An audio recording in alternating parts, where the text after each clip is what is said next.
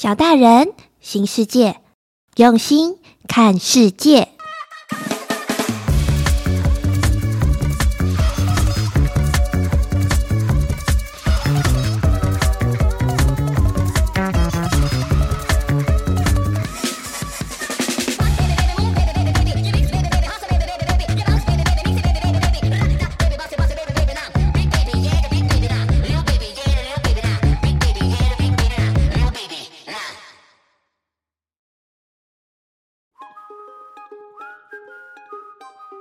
亲爱的小星星们，这个月十一月三日是世界水母日。我们这个月呢，要来认识水母这个生物哦。那你们有看过水母吗？星星妈妈只有在书本和影片上看过活着的水母。今年的十一月初，新闻在台湾的台南市将军区青山渔港就发现了大批的倒立水母。二零一八年时，在台东和二零二二年高雄的海岸边发现数量庞大的僧帽水母。其实不只是在台湾哦，近年来在世界各地都曾经发生过水母爆发酿成灾害的新闻。例如在二零一一年的六月中旬，大量水母堵塞日本岛根核电厂的海水冷却系统，嗯，影响了当地的发电哦。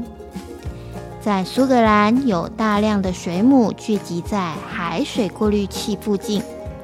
导致电厂必须关闭两座先进气冷式反应炉。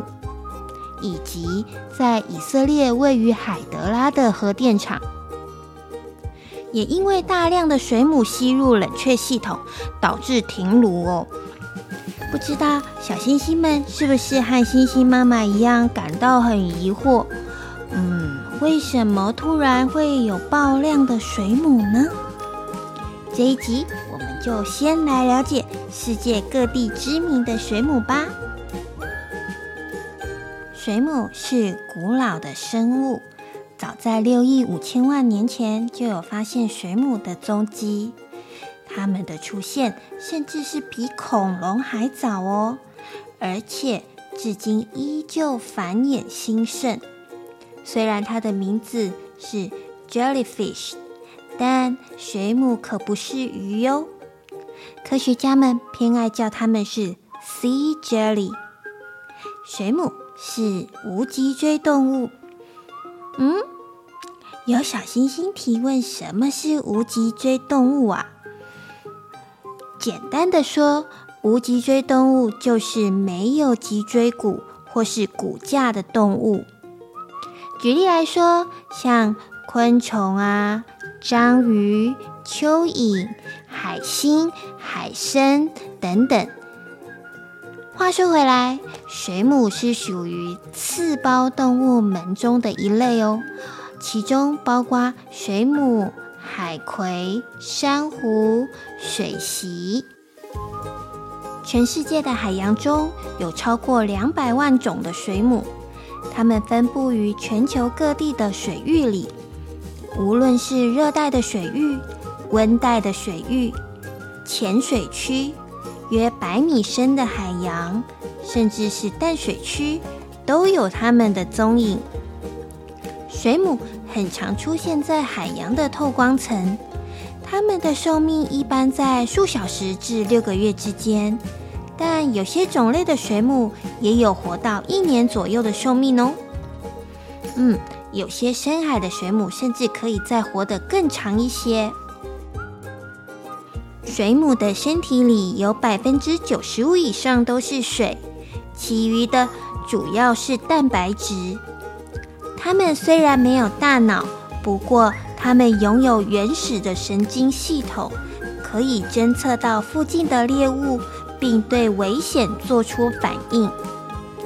大部分的水母有三个主要构造：伞状中罩身体、口腕及口腔。伞状中罩身体主要的工作就是借由收放的动作来推动前进，但大多时候水母的行动方式是随波逐流哦。它们用来麻痹捕捉猎物的口腕，含有微小的刺丝包，只要与任何有机物质轻轻的触碰到，嗯，当然也包括我们人类哦，这个刺丝包就会被触发，被触发之后就会怎么样啊？这些刺丝包就会发射带有倒钩的毒性刺丝，刺丝会刺穿猎物的皮肤，释放出毒素咯。水母可是有毒的生物哦。诶，我有听到小星星在问，那水母要怎么吃东西呀、啊？嗯，水母呢是肉食性动物，它们以鱼类和浮游生物为食。当猎食的时候呢，水母其实是很被动的哦，它们只会捕食游到它们身边的动物。那水母会抓住猎物，用口腕将毒素麻痹猎物后，再送入口腔里。但口腔并不单单只是用来吃饭用的哦，它们的吃喝拉撒都靠这个口腔呢。有看过水母的小星星们，有没有觉得发光的水母看起来就像是在海里跳舞的小仙子呢？星星妈妈觉得这样的水母真的好漂亮哦。那为什么有些水母会发光啊？嗯，许多水母都能够发光哦。它们细长的触手向四周伸展飘动，色彩和姿态都美丽极了。水母发光靠的是一种水母蛋白，这种蛋白质和钙离子混合时就会发出强蓝光。每只水母平均含有五十微克的水母蛋白，在水母体内，这个水母蛋白的含量越多，发的光就会越强。接下来，星星妈妈要介绍三个在世界各地知名的水母给大家认识哦。第一个是澳洲箱型水母，它们最主要分布在澳洲，也被称为海黄蜂。美国国家科学基金会把箱水母中最大的澳洲箱水母称作地球上最毒的动物。海黄蜂的每个触手上含有两万个刺丝包，一只海黄蜂所含的毒素可以导致二十个成年人死亡。人被蛰到会剧烈疼痛，很可能会因此休克死掉。澳洲箱水母就是海黄蜂，就被认为是世界上最致命的海洋生物，也是世界上最剧毒的生物之一哦。如果被刺伤的区域足够大，而且未经治疗的受害者可能会在二到五分钟内死亡哦。一般水母没有眼睛，澳洲箱水母有二十四个眼睛，会积极的狩猎。它们会用伞状身体控制游泳的方向和速度。但是即便是拥有最强毒素的澳洲箱水母、海黄蜂、海龟仍然是它们唯一的天敌。海洋和陆地动物可能会被箱水母给蛰伤，但是海龟被蛰伤后仍然可以幸存，因为海龟的皮肤很厚，无法被刺穿。然而海龟的眼睛很脆弱，很有可能会被蛰伤。那小星星们猜一猜，海龟在捕食水母的时候，它有什么对策呢？嗯，聪明的海龟，它在捕食水母的时候，它就会把眼睛闭起来，并且呢用它的鳍状肢当盾牌来挡住水母带有刺囊的触须，这样它就可以享用美味的水母大餐啦。海龟是不是很聪明呢？好，我们第二个要介绍的水母是海月水母，也被称为月亮水母。海月水母广泛分布于温热带的海域，在台湾西部沿岸及内湾海域也经常可以看到它们的身影，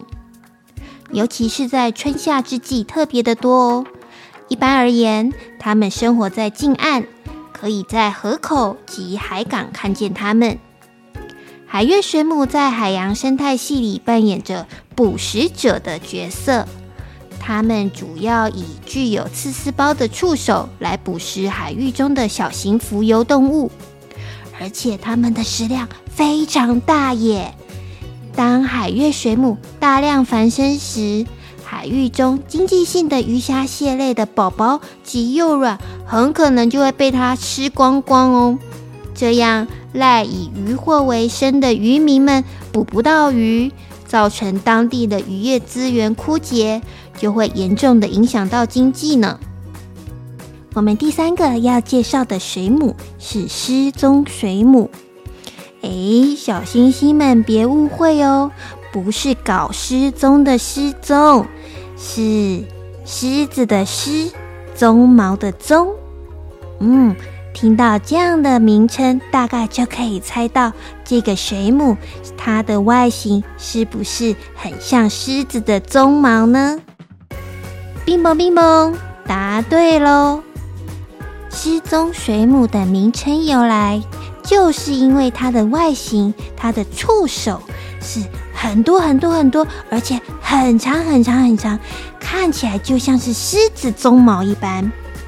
那失踪水母是世界上体型最大的水母之一哦，它们的中罩宽达 二点五 公尺，触手更是长达惊人的三十七公尺哦，也是世界上最大的刺丝胞动物之一。嗯，它们呢比蓝鲸的体长还长的触手，也让失踪水母成了目前已知世界上体长最长的动物之一了。以上是星星妈妈搜集在书籍和网络上介绍整理出来的三种在世界上较为知名的水母相关资讯哦。那星星妈妈为了要介绍水母，在搜集资料时才发现，诶，原来台湾不是要到水族馆才能够看得到水母哦。台湾有一些独特的水母栖息地，例如位于高雄林园的海洋湿地公园，每年冬季都有水母可以欣赏哦，就是现在这个季节呢。幸运的话，有机会可以看到蓝色仙后水母，一直到隔年五月天气渐渐变热才会慢慢消失，最巅峰的时候甚至可以高达到上万只耶。仙后水母曾在屏东、绿岛、澎湖群岛及东沙岛、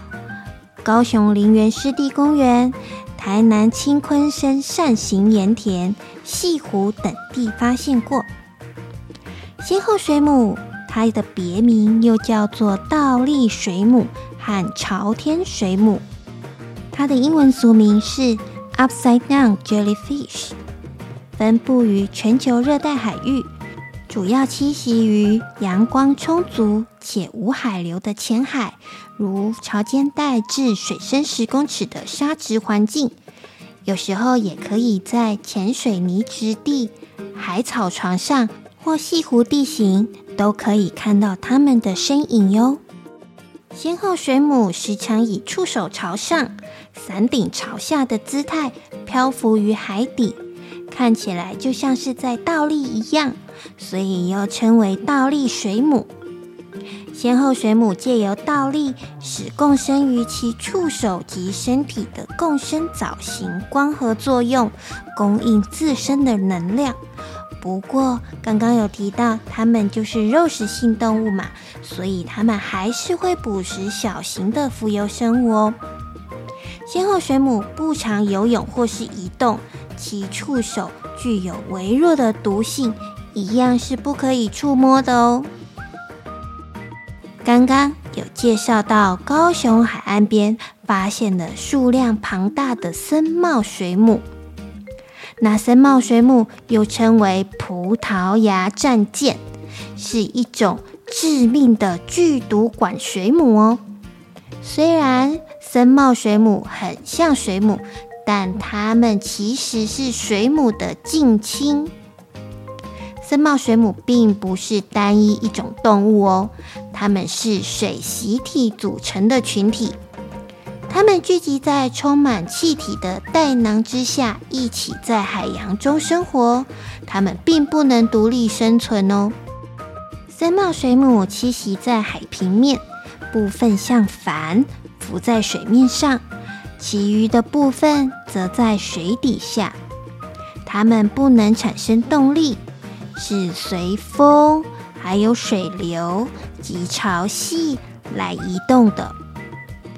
僧帽水母很少会被单独发现哦，往往是因为海流及风将多达数千只的僧帽水母带到同一个海域。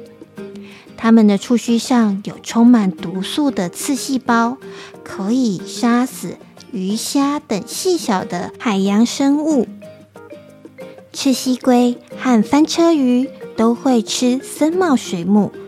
就算是已死去的僧帽水母或是脱落的触须，在数小时内仍然可以造成同样的伤害哦。